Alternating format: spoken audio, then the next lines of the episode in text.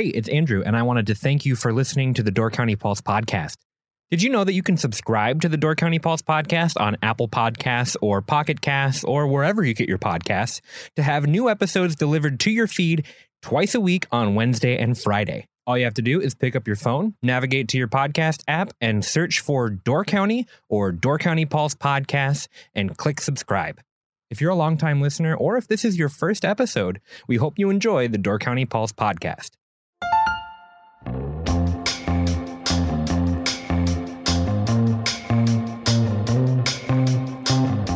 Hello and welcome to the Door County Pulse podcast, where each week we talk with the writers and editors of the Peninsula Pulse about the stories you can find in this week's issue. I'm Andrew Clyden, and I'm joined today by Miles Danhausen and Jackson Parr. How are you guys doing? Great. Doing well. Good. Jackson, it's been a while since you've been on the podcast. How are you? It has been a while. Yeah, I'm doing well. Good. I've what been, have you been up to? I have been down in Madison, Wisconsin, working towards a few uh, graduate degrees in water policy. That's my area of study. Yeah, we had we had talked a little bit. We met up at Bearded Heart just kind of in passing, and you had told me that. And I was like, that is the the most specific but coolest like degree I've ever heard of. Yeah, it's technically two master's degrees, one in public policy, one in water resources management. Right. Um, and I learned that I, I'm one of, I think, two people that have ever done those two degrees together at mm. Madison, which seems surprising. I right. think it would, maybe it's going to be more popular in the future. Well, and you've been kind of our, our man at the Capitol since you went down to keep doing that. You've been keeping an eye on how local politics are doing over there and keeping us abreast here at the Pulse. Yeah. Yeah, it's been good. Good. Uh, speaking of local politics, uh, Miles, if I wanted to get into politics, if I wanted to run for office, what do I need to know right now? You need to file your candidacy papers by January seventh. Okay. That goes for like Door County Board, town government, school boards, village, and common council down in the city. I haven't confirmed all of them yet, but there are some interesting names. I'm seeing a lot of younger names circulating papers right now for candidacy, which is great to see. I mean, they, we've had the last election cycle, we had a lot more women run for office and um, a fair amount of more younger people, and that momentum seems to be continuing. I can't give you the names right now, but I know of like a, a half dozen people who have contacted me and said they're, they're circulating papers and hoping to run that are all probably in their thirties or younger, which nice. Is awesome to see. Great. And when are these elections? April seventh. Okay. For the podcast this week, we have a, just a couple kind of interesting stories. Uh, after the break, we're going to come back, you and I, Miles, and talk about an article that you wrote about whether or not there are bears and wolves in Door County. Uh, kind of a, a curious question that you had and you kind of went out to solve. Uh, but Jackson, while we have you here, you wrote a couple things that were really interesting this week. The first of which being Al Johnson's has this copyright on Goats on the Roof. I, I think some people know that, but not everybody knows that they actually copy... Well, the, trademark. Yeah, they trademarked Goats on the Roof. And they recently had to defend that trademark, correct? Yeah, so Al Johnson's has the trademark to Goats on a Grass Roof. Which that I didn't know the, you could do that. You know, yeah, I'll kind of get into the, the precedent setting of this of this case. But they've had it since nineteen ninety-six. And throughout the years, I know that they have kind of reached out to a few other establishments across the country to defend that trademark, other markets, restaurants that have put goats on their own grass roofs and thus violated this trademark. There are now a few places that have licensed that trademark, so they can have goats on a grass roof uh, because they talked to Al Johnson's, worked out a deal. Mm. Who knew they were going to have like a secondary income source of just people licensing that? Right. The ability to kind of weird to think about. And I, I guess my big question is, they're going to close the restaurant and just make their money off that and just do royalties. Yeah. How how do you even go about trademarking something that I guess I would look at as a cultural thing? Like, is how do you even go about doing that? Yeah. So one of the interesting things um, that I found when I first heard that this was that this case was decided. So I guess I'll walk through it a little more chronologically. Um, there was a man, Todd Bank, who filed a petition to the U S Patent and Trademark Office asking for them to cancel the trademark. So essentially make it void uh, because he felt that goats on the roof were demeaning to the goats. Uh, and that fact personally upset or harmed him. So one of the one of the aspects of uh, trademark law is you have to be personally harmed by a trademark in order to file to have it canceled. Mm. So I can't I can't just go and try to cancel someone's trademark because of some arbitrary reason. Right. But what if you think it's wrong? Like, is that what he's arguing? Is that, does that fit under this like yeah, personal? So it's, it's kind of like a, there's kind of a two-step thing that he's arguing. He's saying that having goats on this roof and them being trademarked as sentient beings, that is demeaning to the goats. Right. And then I, if I were to be, if I were Todd Bank, I am personally harmed because those goats are being demeaned and that makes me feel bad. So that was kind of the way right. that he tried to navigate that. Um, the U S Patent and Trademark Office, they have kind of an appeals board that kind of manages these decisions before they actually go to court. They rejected this argument. He appealed to a federal circuit court, and the circuit court similarly rejected the argument. Uh, so that was kind of the decision that came out. And what I actually didn't know was Al Johnson's has been dealing with this particular gentleman for about ten years. Hmm. So he's, through another client he had back about ten years ago, they'd similarly filed a petition, and essentially they, they've just never been able to get any traction with it. Um, but it has been about a decade-long interaction with this gentleman. This is likely the end of it because this is an actual federal circuit court. Right. Brief could appeal. Todd Bank could appeal to the U S Supreme Court. It's unlikely, I think, that they would uh, take up this case as it doesn't have a whole lot of, it's not going to push legal doctrine right. very far. um, but one thing that is interesting, that's kind of getting back to your point, was this was, the case was kind of picked up in these kind of trademark pockets. Uh, some people felt that it was kind of an important decision because it did, it was kind of one of the first times in which a federal circuit court basically affirmed that you can have a trademark on living animals doing things that they always do. So these are just sure. goats that are on the grass. Yeah. And that just happens to be on a roof.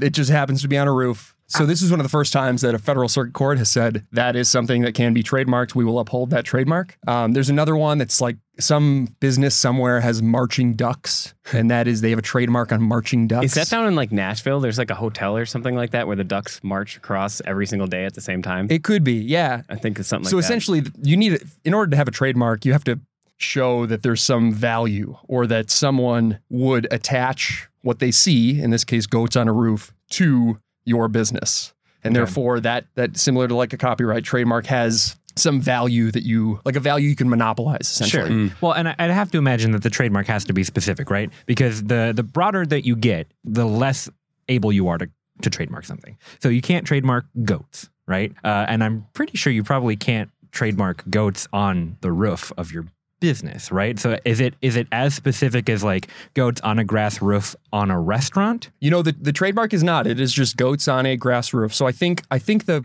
a company that licensed that trademark for their own use um, is just like a market. They just are a, hmm. kind of like a grocer somewhere. But it's so weird to me because it's like, can you Can you trademark a naturally occurring phenomenon? Because in other parts of the world, this thing just happens. Yeah, I guess. Well, in other parts of the world. So this is the U S right. Patent and Trademark Office, which is isolated to the United States of America. Um, but that was kind of one of the interesting things, at least that a lot of these kind of under, I'll call them underground trademark blogs that I that I fell upon uh, were interested in, this idea that you could trademark animals being animals, uh, right. as long as you can convey that there's some originality to it and it adds value to your brand. So interesting. Yeah, it, it had, when I first learned that Al Johnson's had a trademark on goats on the roof, it had always been a really weird thing for me to try to wrap my head around because it's a naturally occurring thing in other parts of the world. It's also kind of a cultural thing, too, when you think about it. Like, it is part of part of the Scandinavian identity to have these, like, grass roofs and all this kind of stuff. Um, and, and it's something that Al Johnson's is celebrated for up here, right? That, you know, that heritage. But that's probably a good distinction there is, like, they probably can't, you probably would not have any luck trademarking grass roof, you know, because those, right. Or even like over. trademarking the the server's garb. You know what I mean? Right. Like you, you probably couldn't trademark their uniform because it's just, you know, it's cultural. You know what I mean? It's not yeah. really a specific thing in that way. Like at Husby's, we had trademarked slobby bartender attire, like t-shirt and shorts right. and bad shoes. That was that was trademarked. Uh, anything not else? At all. Anything else about uh, this story, Jackson, before we kind of move on? I guess one thing I thought was just interesting, and I kind of mentioned this already, is that this has been like a decade-long legal battle. And the court did end up awarding Al Johnson's um, sanctions, which essentially means that uh, this gentleman who petitioned has to pay Al Johnson's legal fees. Hmm. And the only way in which, typically with uh, trademark cases, that a court will do that is if the petition is frivolous, is hmm. the kind of proper word for that. Um, and essentially the court said, you petitioned this like three or four times. It's also completely at odds with past court decisions. Essentially, you're just being a thorn in our side. So sure. we're going to require you to pay Al Johnson's legal fees. Hmm. So I'm, I'm, I am interested to see if this is like the end of the Al Johnson's legal trademark era, only because it has been going on for, for about a decade. Right. So I guess how, time will tell. How upset were you, Jackson, uh, when you came upon this story and had to like throw your arms in the air and rip up your April Fool's Day story about the same thing? I know. It, yeah, it would have been it would have been a good one. I feel like we've had a few April Fool's stories that have ended up being somewhat more real. True than yeah, we yeah. wished they would be. So this this could have been one, but now I think we can we can I might be speaking prematurely, but maybe we can put this one away for good. Right. Jackson, one more thing before we take a break. We've been talking about the mill pond for almost a year now, right? Yeah, over a year. And yeah. I think there's nobody better to talk about it in this room than you, because Miles and I can talk about the updates all day long, but you're actually studying this thing. So. Yeah, I guess you could say with with three people in the room, yeah. uh, maybe I you're probably most qualified. Uh, tell me a little bit. Well, how we we back up. Give us kind of the one sentence recap of what this story actually is, in case people are coming upon it for the first time, and then tell me what uh, what you think about it. Yeah. So the Forestville Mill Pond down in Southern Door, essentially, the county decided that it was in their best interest to drain the mill pond, so kind of open up a dam, allow the water to run out, uh, which would function to compact the sediment and nutrients at the bottom of the pond, um, and also reduce the carp population. So without getting too much into the weeds, there's an issue with water quality in the mill pond and also downstream. Uh, there's a lot of nutrients in the pond. There's a lot of invasive carp in the pond. The carp stir up all those nutrients and kind of create a, a water quality problem that the county believes they can fix by uh, draining the pond, allowing those nutrients and sediment to compact, reduce that carp population, hopefully, and uh, then in two years, kind of close the dam, allow it to fill back up. Hopefully the water quality will be significantly improved. Right. Um, and there's there was a little bit of controversy when that whole process was being decided. A lot of uh, property owners in the area, you know, they didn't want to lose their pond that they recreate in, that they use, that they appreciate for two years. So there were some challenges there, but essentially, I think it was on November first, uh, the county did kind of open the floodgates and uh, begin this two-year draining. So in early December, the county uh, went out to the mill pond, found that there were some boulders placed where the dam was open, and uh, the county park superintendent, Ben Nelson, intuited that they had been placed there intentionally. To Pop, do what? It, essentially, his his thought was that someone who was opposed to the drawdown of the mill pond placed them there to slow down the flow of water, thus preserving the mill pond as something of what it was prior to this drawdown. What is the date today, by the way? Because I feel like we are doing our April Fool's episode with this one. It's still unclear. Ben Nelson basically said the way that these rocks, which he said were about bo- the size of bowling balls, were placed, they looked unnatural, like they would not just naturally happen in that way. Sure. Uh, and one of the consequences of that was um, a lot of fish ended up getting kind of trapped in that formation next to the dam. Uh, there was a few fish that did die. They happened to be carp, which is what they're trying theoretically to get rid of. Yeah. A good thing, I guess. Um, but maybe not the best management style. Yeah. Uh, sure. So the county removed the boulders, said that they're going to kind of keep closer eye on on what's going on. But essentially, they do have a, I think you wrote that they have a security camera there, but it was not functioning. So yeah, uh, I guess they installed security cameras when the drawdown was happening or was about to happen. The cameras were out of battery per uh, per Ben Nelson. So put batteries back in the camera. There's a lot more people that are kind of aware of what's going on. Maybe there is someone who's a little bit more adamant in opposition to the drawdown than they previously thought. So sure, they're hoping that they won't have to deal with anything th- anything like this again. But I would I would have to assume that this is a purely malicious act, right? Because there's no way that somebody's thinking like, well, I will stop this. Either they thought they could legitimately like somehow put a wrench in the plan to do it, or maybe they were trying to just make it look, the process look bad, and and like, oh, it's, look, here's all these dead fish. See, yeah. The county can't can't even do this. You know, what did you get impression from Ben on how he what he thought the purpose might have been? Yeah, I'm not I'm not quite sure. I, it's unlikely that someone would. would think that placing boulders next to a dam that's open would function the same yeah. as like a man-made dam structure and thus preserve the mill pond as it was. Um, I mean, I'm not sure I would, I could speculate as far as kind of the intention being making the county look bad in their, in the way that they manage. Um, so it's, it's, it's pretty uncertain, but I think the county's hoping that this will be a singular incident. Right. Yeah. yeah, it would have to be just like a gumming up the works kind of thing, because I can't fathom somebody like really thinking like, I'm going to stop this project dead in its tracks and we're going to save the mill pond with my boulder dam. Yeah, I think it took them about five hours to get it clear. Yeah. When they first got to the site. I wonder how many hours it took to put the boulders in place, especially if it's like a one-man job. Who knows? All right. Well, I don't know how to come off of these stories. um, well, Jackson, thank you so much for uh, those really interesting articles this week. Two things I think that are, are are closer to satire than we've really touched on outside of our April issues, but really, really wild stories. Uh, we're going to take a break, and then, as if this episode wasn't weird enough, we're going to come back and figure out uh, if there are bears and wolves in Door County, because uh, Miles got really curious and uh, hunted down the answer for us. So thank you guys so much, and uh, I'll check back in with you after the break. Thanks, Andrew. Thanks.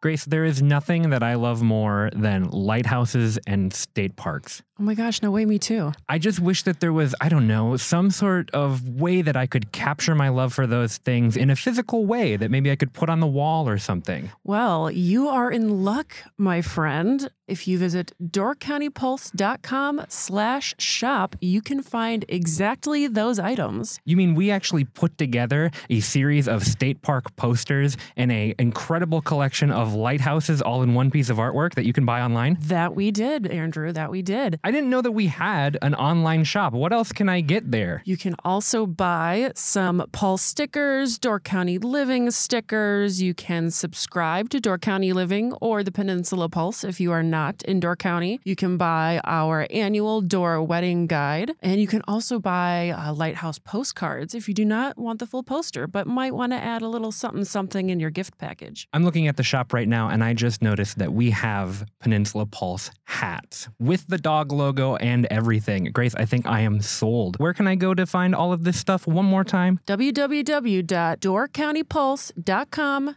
slash shop. Okay, we are back. So, Miles, the, the big question on everyone's mind is, are there bears and wolves in Door County?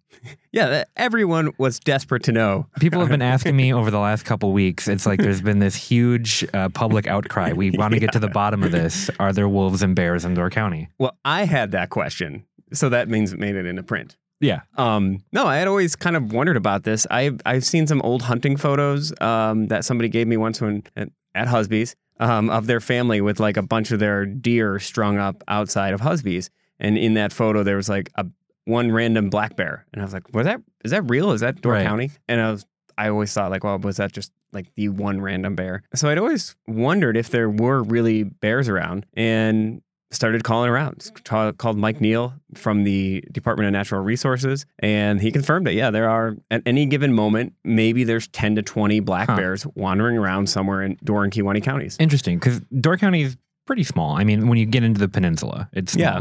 Is there a breakdown between bears and wolves in the peninsula and below the peninsula? Are we finding most of them below? Well, it, it's not so it's not a hard and fast number, right? So when when I talk to different people, they're like, yeah, they're they're definitely here. How? Because they'll see the tracks once in a while, or they'll be spotted. Uh, in twenty eighteen, there was a bear, black bear, spotted by the Kangaroo Lake Preserve uh, right down the road from us. There are occasionally bears that they track. They have them on collars, and it, actually, Mike Neal told me they tracked one from the U P, and it would go and it made its way down. It was like Marinette, then it was in Green Bay, then it was in Suamico, and then it was over in Kewaunee, and then it was back in Green Bay, and then it was in Bailey's Harbor, up to Gill's Rock, then back in Kewaunee, and back, went back and forth a few times, and which is just amazing to think of how many miles these yeah. animals travel, just wandering around, finding food, and that they can wander that far and not that many people even spot them. Right. Yeah, that is weird to think about, because I guess you you imagine that animals kind of stick around where they're born outside of like migratory animals. Yeah. But to think that one like would travel that far, even like thinking of a bear like traveling the peninsula is weird. Yeah. And, and I'd have to imagine that these bear sightings are probably more common in the winter, right? Because they're coming from other areas and they're able to get onto the peninsula across the bay, rather than like in the summer, there's only really one way to get on the peninsula. Right. So another animal that we looked at was wolves. And that, that one was kind of sparked because my wife, after we moved back home, she's at home, works from the house. And one day she sent me a picture, and it was like these two wolf looking animals in the backyard. She's like, Uh, I think there are wolves out our back door. I'm like, no, I'm, I'm pretty sure that's a coyote, but I'm no expert. So I, I showed it to a couple of buddies and they're like, no, that's just a large, really scary looking coyote. But that got me thinking, like, are, should she actually even think there might be one? And sure enough, there there are a few. Same kind of story where they say there there might be anywhere from like ten to twenty wolves in the county at any one point, but not like a wolf pack. There's no packs that hmm. have made Door County their home. But when they come over, it's usually over the ice. Um, yeah. And wolves are like constant travelers, I guess. So they'll go like, they'll just travel like sixteen hundred miles just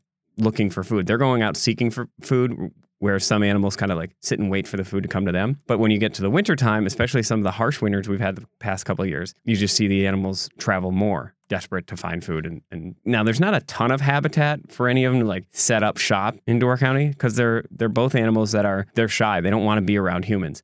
I was kind of surprised. I didn't think there would be a lot of human attacks with bears and wolves, but actually talking to some experts from the Western Wildlife Foundation, there's only been like three, in a given year, there might be three humans killed in large carnivore attacks in all of North America. So you're talking mm. grizzly bears, black bears, wolves, bobcats, all of them. Only three. And of those three, it's usually at least two of those three are grizzly bears out in very remote areas, usually with hunters. Right. It's really rare for humans to be attacked by them, but we all kind of have a little fear of it. No, yeah. Nobody wants to run into a bear in the woods. Well, and it's like that that number is not super surprising, because think about how many times people actually encounter these animals. It's yeah. probably a, a much smaller number than you would think. Mm-hmm. Um, we're probably more conditioned to think that you're going to run into a bear when you're camping and stuff because of like media, yeah. like movies and cartoons and stuff make you think that like if you're camping in the park, you know, got to put your food up or a bear is going to come into your right. campsite, which can happen, but I mean, the amount of times that that probably does happen is very small. I was right? camping in the park last year and it was a raccoon, but I yeah. thought for a moment, I'm like, oh no, that's a bear outside my tent. I know. Like, when I shouldn't have left my food on the ground. I'm when you're moron. partying and you, you look outside and you see it, they can look bigger than they are. Yeah. Going back to what I said earlier, it, you know, Door County is very small, especially up in the peninsula. You would expect if there were animals like that up here, that there's only a couple places that they would be, and most of those places are pretty well trafficked. Am, am I wrong in that way? I know that there's a ton of natural area up here, but I feel like most of it is pretty accessible. Yeah. So I talked to Greg Fuzzy Sundstrom. He's a hunter, and back in nineteen eighty-seven, with a bow, he shot a black bear in Mud Lake uh, Natural Area just north of Bailey's Harbor. And that is a big kind of swampy expanse. And so if there's any place that you'd think, oh, where would a bear maybe be? It's because there's not a lot of roads that crisscross that property. So there's just a larger expanse that they could kind of hunker down and, and hide out. His dad actually shot one in the same area like two years later. Fuzzy thought he might have been the first guy to legally hunt a bear up here. Wasn't positive on that. Uh, the one he shot was about two hundred eighty-seven pounds, probably about three years old. They're also, Mike Neal told me that they did catch a bear at just north of Bailey's Harbor in the year two thousand. Um, that bear was about four hundred fifty pounds. And they ended up having to euthanize that bear because it was it had three times come in close encounters with humans. In that case, it was like on somebody's back porch rummaging for food. And when it gets when a bear seems to get comfortable with humans, then if they run into that often, they'll put that bear down. All the right. all the meat went to Paul's Pantry in Green Bay. But the fear there is if they get familiar with humans, they're not really going to attack. And in most cases, because they are still pretty scared of human beings, but even like gentle pawing from a black bear, they're they're very huge, very strong yeah. animals. They might not be trying to kill you, but they just might kill you, right? Because they're just they don't know their own strength, kind of like me. Yeah, yeah, exactly like you.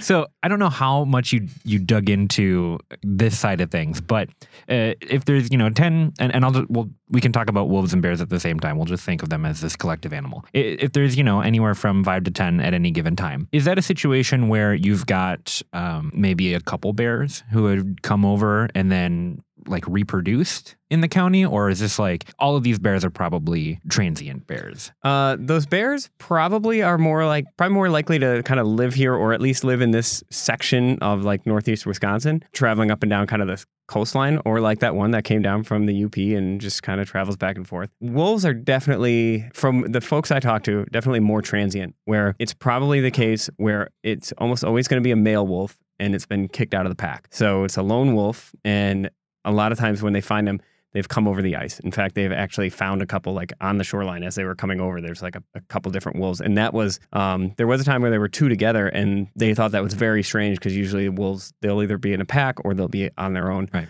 There was a wolf spotted, a gray wolf spotted in Ellison Bay during hunting season earlier this year, confirmed. There have been hunters who shot wolves by accident and thought they were large coyote ears and then called the D N R and said, uh, I think I might have shot a wolf. And sure enough, it, it was. Hmm. A lot of people report seeing them. Probably for every ten that are reported, less than one is an actual wolf. It's probably a, a coyote or something.